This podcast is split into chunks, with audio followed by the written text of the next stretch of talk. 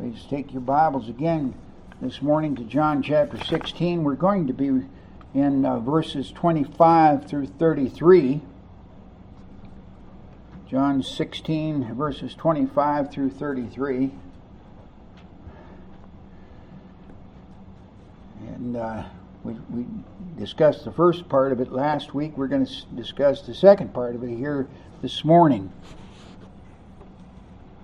But let me remind you here that in the last section here of Christ's final discourse, uh, chapters 14, actually the end of chapter 13, into chapter 14, 15, and 16 are all final words that he's giving to the to his disciples before he goes to the cross. He will they will cross the Kidron, uh, go up onto the mountain there in the Garden of, of Gethsemane, where he will then pray then will be arrested, will be taken then and crucified on the next day.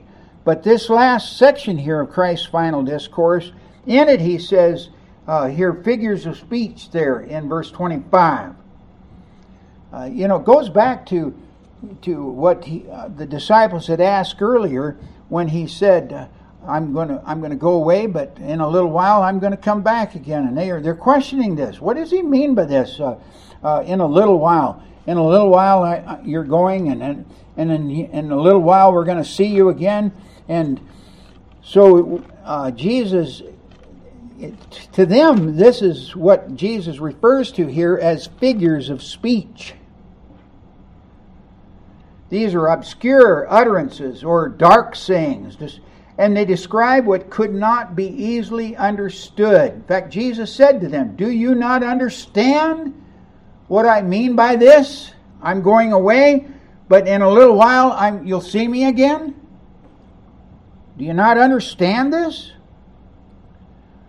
So, what these dark sayings are, this obscure speech here, or figures of speech, refers to what cannot be readily understood without considerable explanation or enlightenment. And in this case, it's spiritual enlightenment that they need what Jesus had previously spoken to the disciples only seemed to be dark sayings due to their lack of understanding. But soon he would be able to speak to them plainly. They would have the capacity to understand the speech that Jesus gave. Paul explains this, and we touched upon that last week as well, but in 1 Corinthians chapter 2 and verse 14 this natural person, the natural man, the one who is not born again, the psychikos, soulish, literally soulish person, does not accept the things of the Spirit of God. He has no capacity to accept them. And the reason is because they're foolishness to him. The things of God are to those who are not of God foolishness, folly. You don't believe that, do you? That's stupid. That's ridiculous. Well, I want to hate to tell you this, but what the foolish man believes is far more ridiculous than the things that Jesus uh, mentions. They are foolishness unto him, folly to him, and he is not able, notice he's not able to understand them because, why? They are spiritually discerned. So, what are, what are figures of speech or, or, or obscure? I, re, I really think obscure utterances would be a better translation there. These obscure utterances are only obscure because you need to have the Spirit of God to give you the ability to have spiritual discernment in order to be able to comprehend what is being said.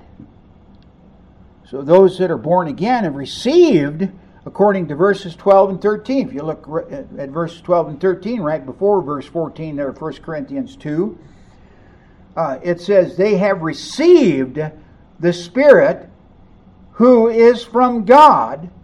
And notice here that, in order that. Here's a hina clause in the, in the Greek, which gives a, uh, in order that they might understand the things freely given to them by God.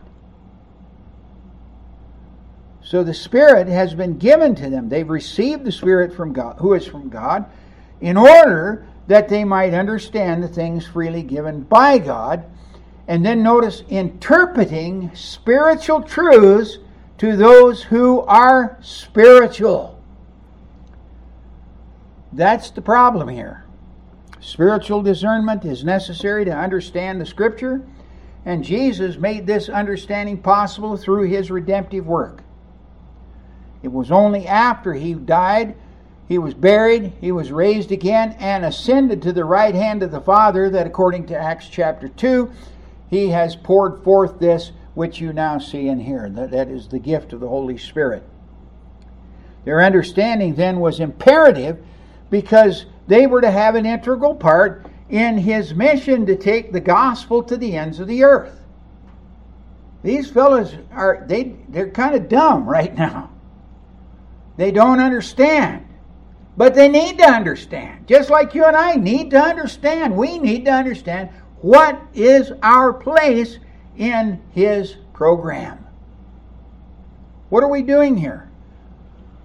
What are we supposed to be doing here? This spiritual understanding is possible only as believers search the scriptures, guided by the Spirit into all truth. Verse 13.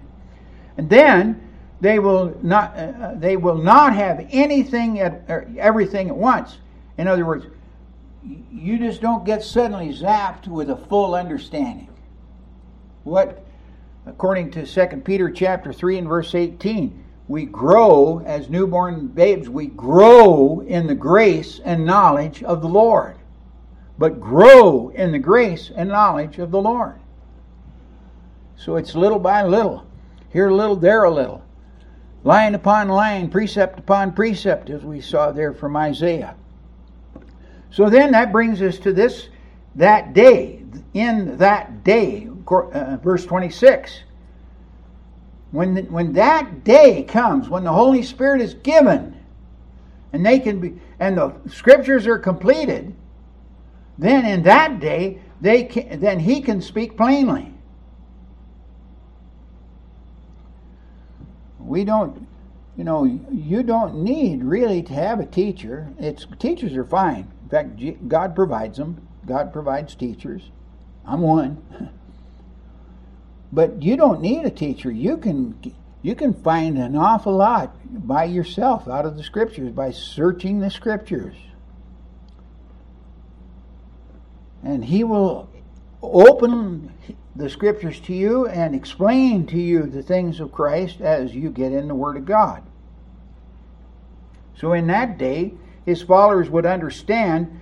And here's the here's the significant thing. I'm, I'm learning here, this is more and more important that in that day his followers will understand to pray. Reading, I was reading uh, a biography of Spurgeon, and there was a passage in that that that just struck me. That when he he went to the new uh, Park Street Chapel there in London. This, this big facility that had been previously pastored by three great men was down now to just a handful of people. When he, as a young man of just 19 years of age, went to preach there in the, in the Park Street Church Chapel that the one thing that concerned him was the fact that the people prayed, but they weren't praying. We ask people to pray, and you know they, they go through. And I've, I've this has troubled me for years and years when you ask people to pray and publicly, and they they they wrote words, these phrases that come up again and again same thing said over and over again. No heart. No concern. Just words.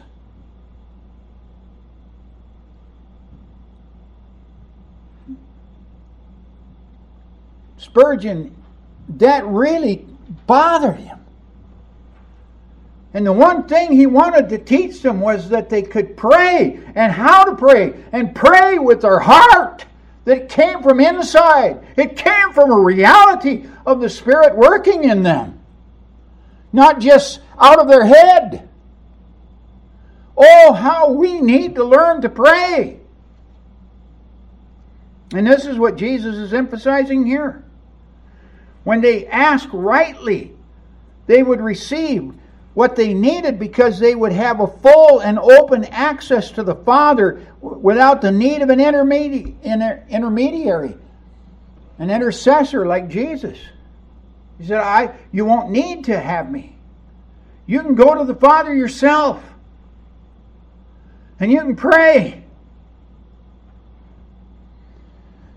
And He'll hear you and He'll answer you and He'll give you what you need. This access is only possible because the Father loved them. However, the Father's love was conditional. And here's what I mean by that. The Greek word that's used here for love is phileo, and it identifies a relational love conditioned on a response of the beloved.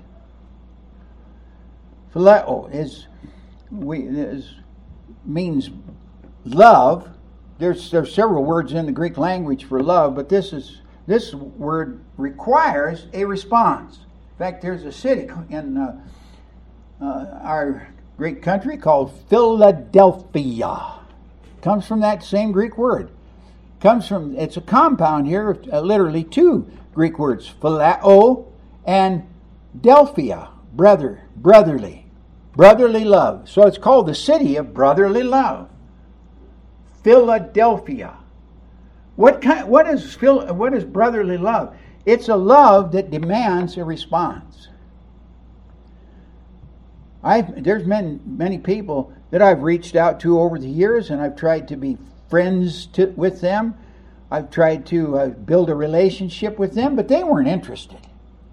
You know, when a, when a person's not interested in in reciprocating uh, your overtures of friendship, you lose interest then. They go away, you go away. That's this word here. The Father loves you. How does He love you? He loves you with a desire that you reciprocate that love. And when you don't reciprocate that love, does He continue to love you? Yes, He loves you then with agape love. Agape love does not require a response, but phileo does.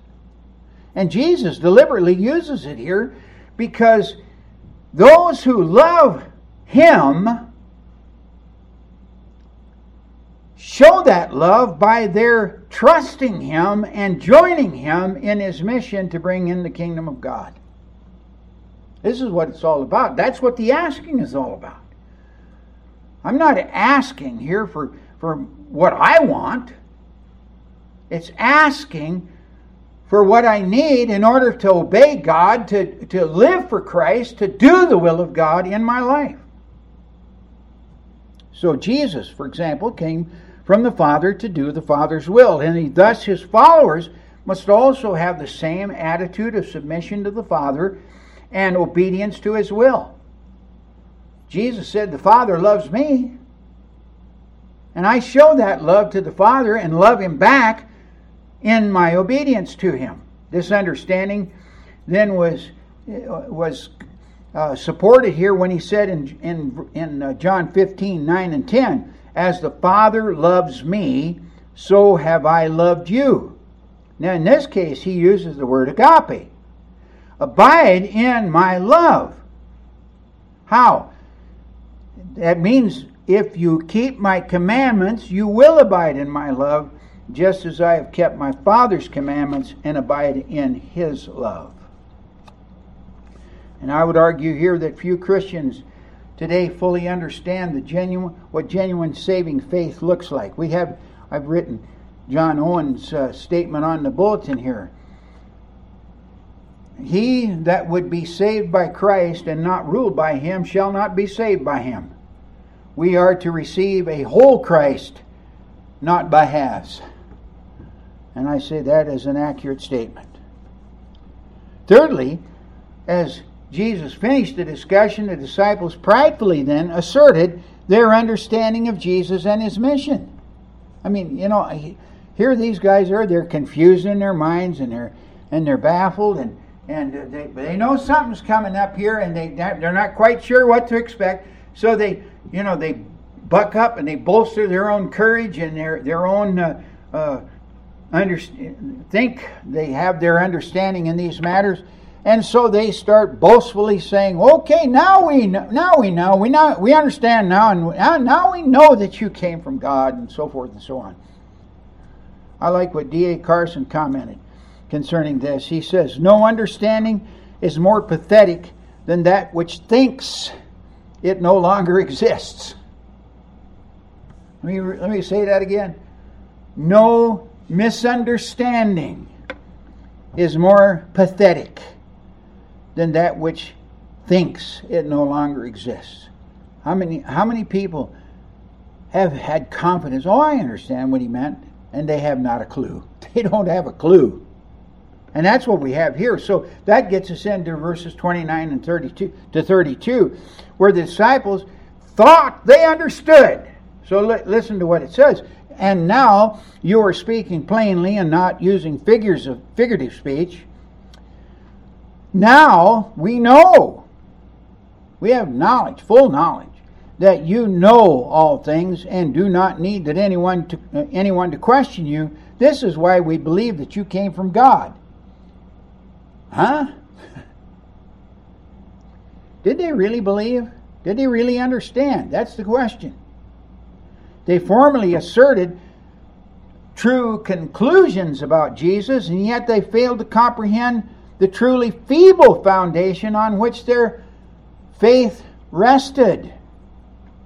Jamieson Fausset, and Brown in their commentary noted hardly more than before the time for perfect plainness was yet to come. What they what they thought they understood wasn't there it wasn't time for that yet. It was to come later. But, he's, they, they write, having caught a glimpse of his meaning, and it was nothing more. They, oh, I, we're beginning to catch it now. They eagerly express their satisfaction. Oh, oh, I get a little bit. Now I know. Now I understand. Do you really? As if glad to make anything of his words. Their conclusion how touchingly does this show both the simplicity of their hearts and the infantile character of their faith? Well, it does show that. Their simple hearts and their infantile faith. True, but, he, but I would also argue that there is self deception involved here as well. They only thought they saw. And that also is dangerous to faith, as will be evident in the rebuke. Now we know, that's the Greek word oida. And uh, some other translations have now we see. Oida actually means to see, to perceive. It's to know by perception, whether real or imagined. It is often what students experience in the classroom when they have asked the question of the teacher and the teacher tries to explain it and they sit there blankly uh, staring into space. Just goes right over their heads. Now we see, now we know. The disciples thought they understood, but did they? And this is very similar to the event that's recorded in John 7, where many accused him of being demon possessed. And some of the people from Jerusalem asked, Is not this the man whom they seek to kill? Now here he is. He's, he's openly teaching in the portico of the temple. And some of the folks are looking and they're seeing him there just openly teaching. And they're scratching their heads and they're said they're saying, and here he is speaking openly, and they, the authorities, say nothing to him. Here's the one they're trying to kill. But the authorities are not doing anything about it. He's openly teaching. What's going on here? And then they ask the question can it be that the authorities really know? And this is a different word. This is the Greek word gnosko, which means they know of certainty. They, they, have a, they have a grasp of the truth. They know certainty that this is the Christ. Do they know for certainty that this is the Christ? These people thought they knew the whole truth. They thought they had the whole story. So then we read there in verse 27 But we know, oida, we have perceived through observation and drawn a conclusion where this man comes from. And when Christ, the Messiah, appears, no one will know where he comes from. He can't be the Messiah. See, that's their conclusion. This guy here, they're trying to arrest him because they want to kill him and yet they're letting him go because do they do they do they know he's the Messiah? But he can't be because we know. We know about him everything there is to know, and we know that he can't be the Messiah because when the Messiah comes, nobody's going to know. You see what that is? In other words, we know his mom and we know his dad, we watch eh, his brothers and sisters. We watched him grow up, work with his dad. And now, now he claim, these claim that he is the Messiah can't be because Messiah. We know how the Messiah is going to come, and he'll come suddenly out of nowhere.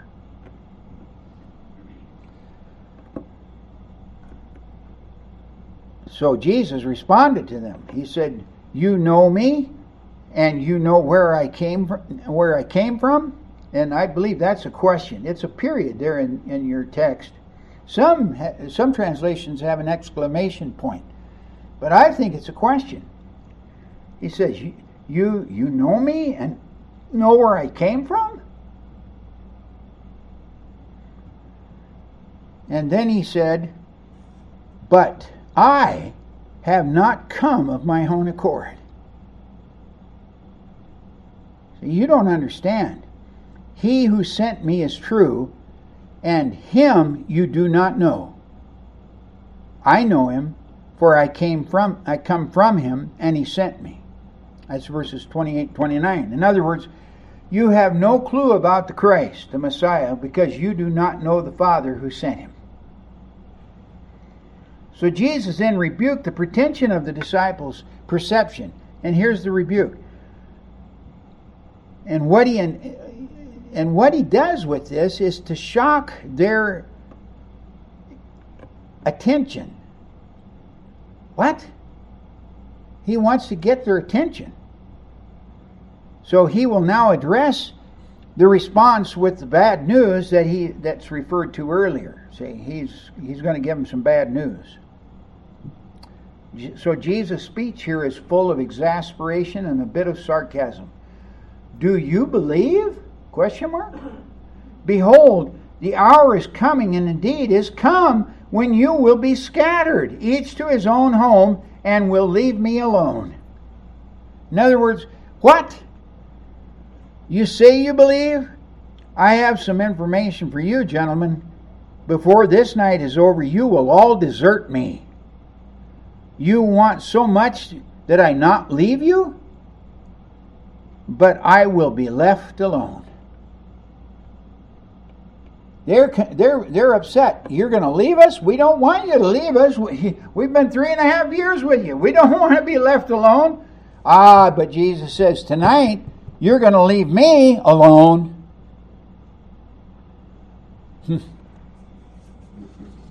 so the tragedy was a result of their truly not believing. Had they believed Jesus, they would have listened to him. See, here's the point. Had they believed him, they would have listened to him and obeyed him. And here and the proof of it is when they entered into Gethsemane, Jesus commanded them to watch and pray lest you enter into temptation. He said that to all of them. Then he took three of them, went further into the to the garden, and said to them, Watch and pray that you don't enter into temptation. And did they obey him? No, they chose to sleep. And the result was that, in spite of their previous self confidence, they ran away and hid when the, when the danger came.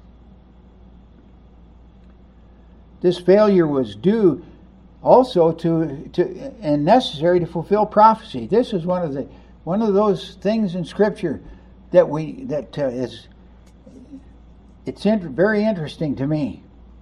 We read there in Mark chapter 14, verses 27 28. Jesus said to them, You will all fall away, for it is written, I will strike the shepherd, and the sheep will be scattered. But after that, but after I am raised up, I will go before you into Galilee. And that is uh, that's a, a quotation here from Zechariah chapter 13 and verse 7. And notice this I will, I, God says, I will strike the shepherd, and the sheep will be scattered. So observe the sovereignty of God here.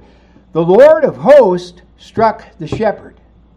He used, he used the instrumentality of men to do it, but God did it. These people weren't pulling one on God. This was what God ordained that Jesus should suffer and bleed and die on the cross. I will strike the shepherd, and the sheep will be scattered. And then it says he turned his hand on the little ones. He did. God did. He scattered them.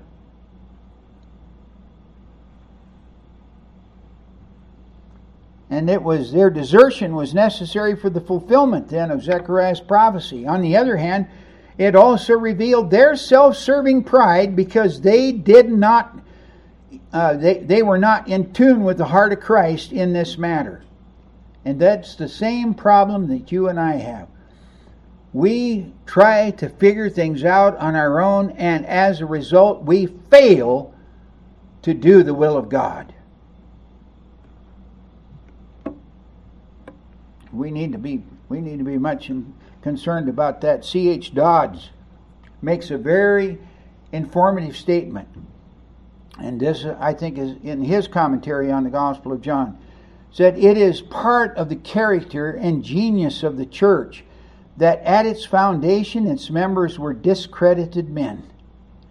And its existence was not due to their faith or good character, but to what Christ had done for them as spiritually bankrupt men.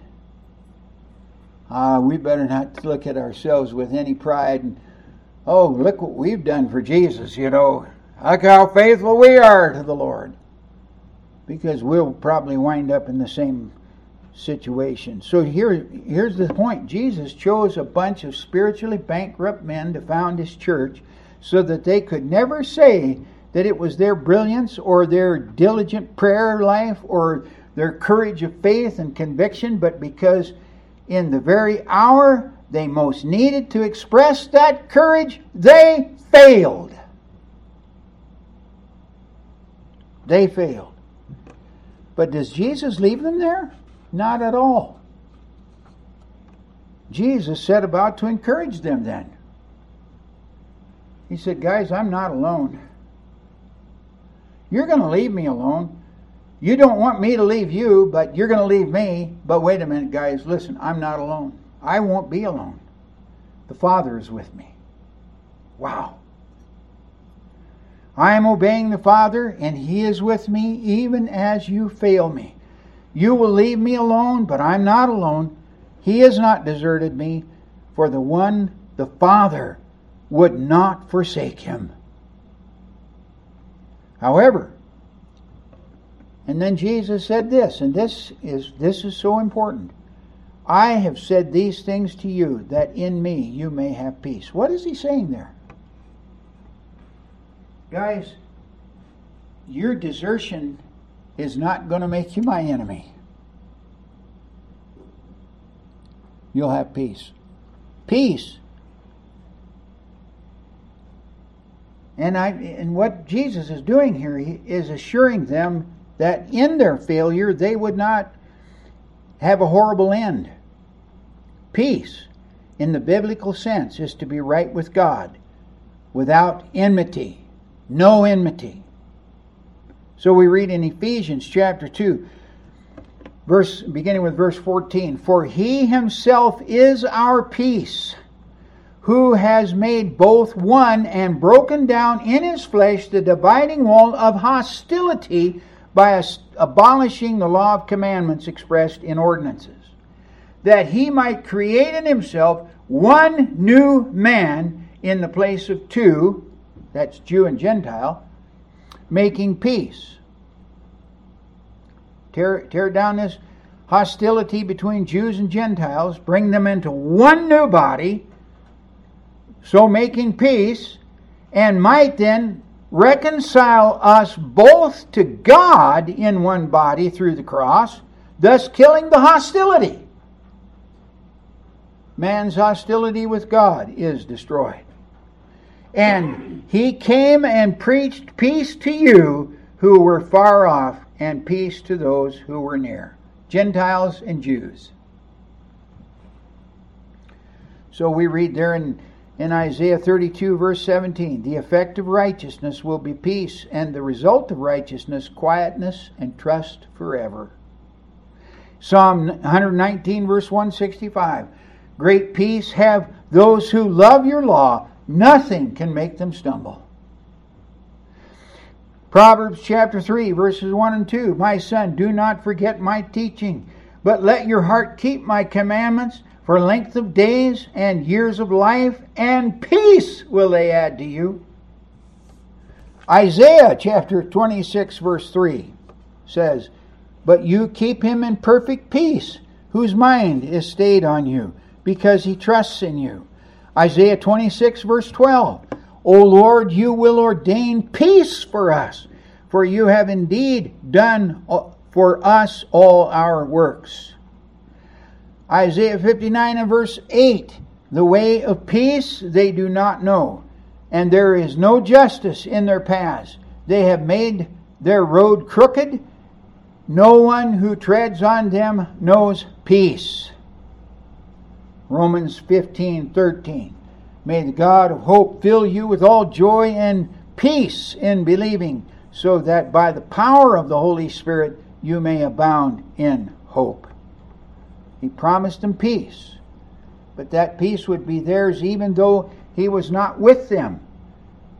They would, like him, be not be alone. In their day, they would have his peace in the world, and the world in which they would also have tribulation. This is where we live today. In him we have peace, but in the world we have tribulation. That's thlipsis. It means a crushing weight. Translated persecution some, in some places. In the world we have tribulation, but in, we are in Him, and in Him we have peace, His peace. So in John 14 27, peace I leave with you, my peace I give to you, not as the world gives, give I to you. Let not your hearts be troubled neither let them be afraid. Do you have his peace? You have his you have confidence in him?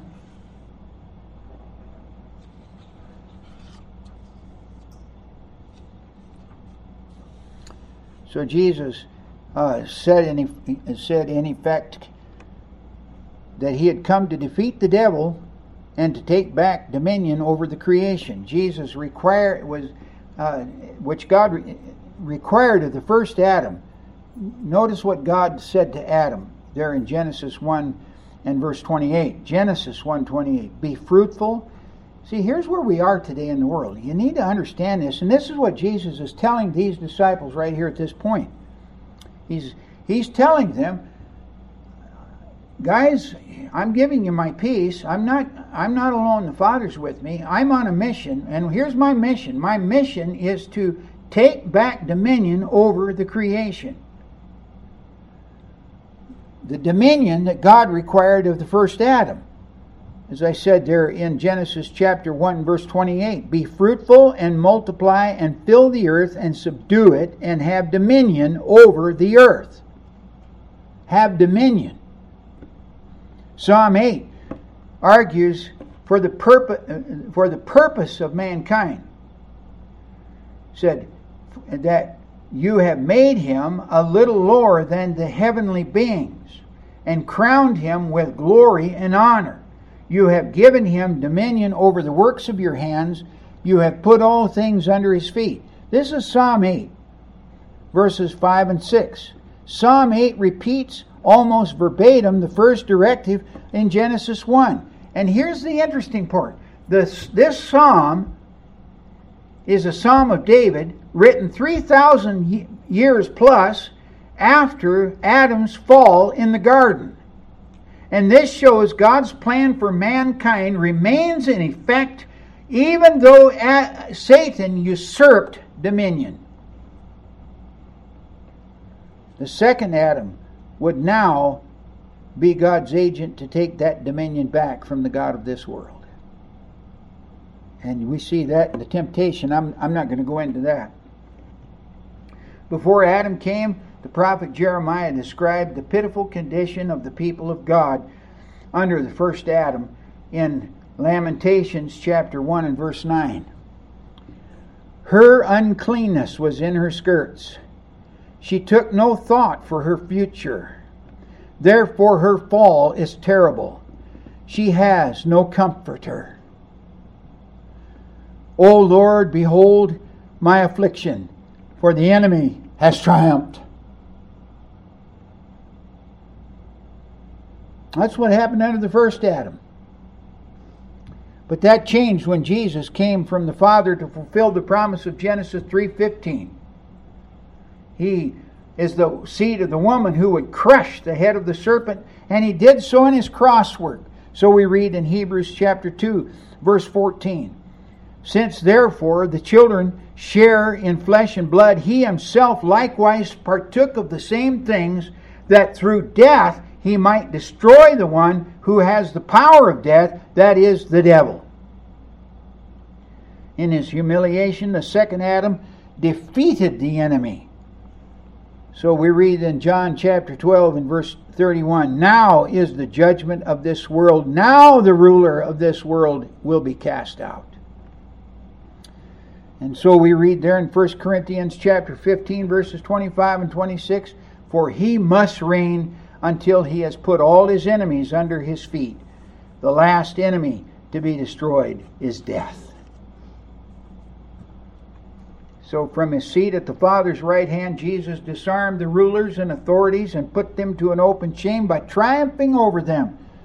Colossians 2 and verse 15. The Holy Spirit then was sent to enable the people of God to finish this work. And so we read there in John chapter 16, verses 8 through 11. And when he is come, he will convict the world concerning sin and righteousness and judgment concerning sin because they do not believe in me, concerning righteousness because I go to the Father and you will see me no longer, concerning judgment because the ruler of this world is judged. So now Jesus gives them the hope of triumph, which is assured in his own victory. Therefore, the saints are to take heart. He says, Take heart. I have overcome the world. Our victory is certain. As Paul assured the Roman believers, For your obedience is known to all, so that I rejoice over you.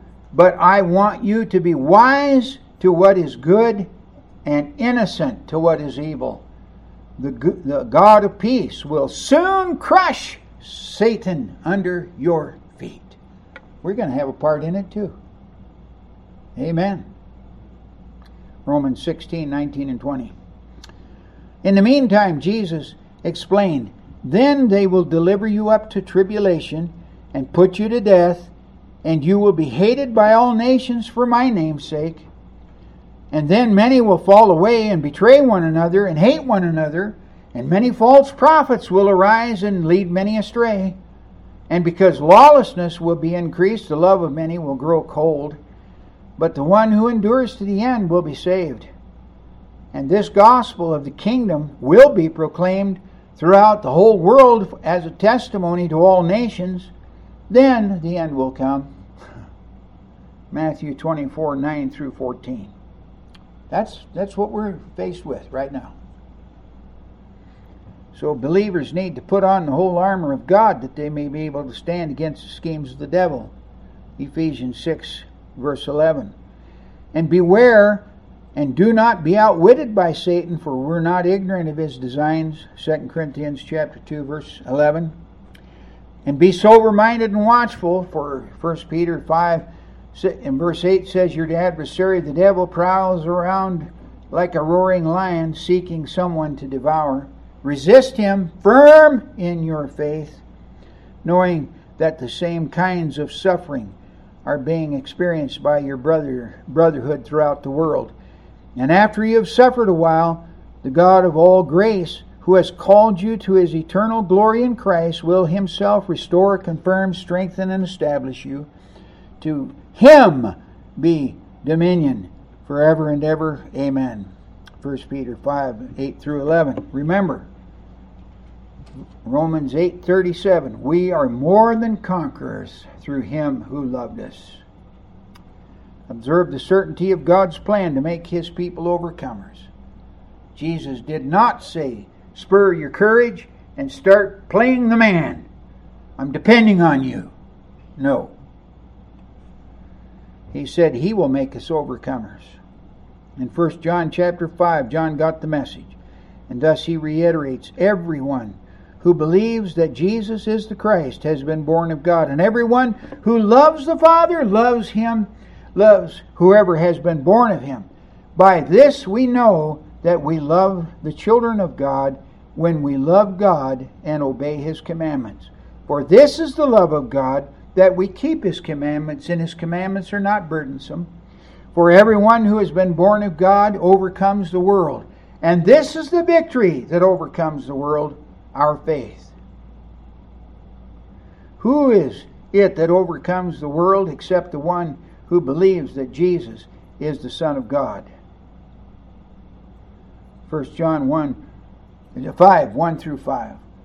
And finally, 1 Corinthians 15 57. But thanks be to God who gives us the victory through our Lord Jesus Christ. Let's pray. Our Father, we thank you for the word. We thank you for its truth. We thank you, Lord, that Jesus Christ is our victor. And in him we have victory. And in him we have peace. We have victory over the devil, victory over ourselves, victory over our sins, victory over death. But he is also our peace, which has brought us back into a right relationship with God and with the people of God. Father, I pray, God, that you would help us to see and understand the power and the truth of, the, of what Jesus has just told these disciples here. Lord, that we may trust you and believe you by the Holy Spirit of God teaching us and guiding us and enabling in us the victory. And we ask it in Jesus' name. Amen.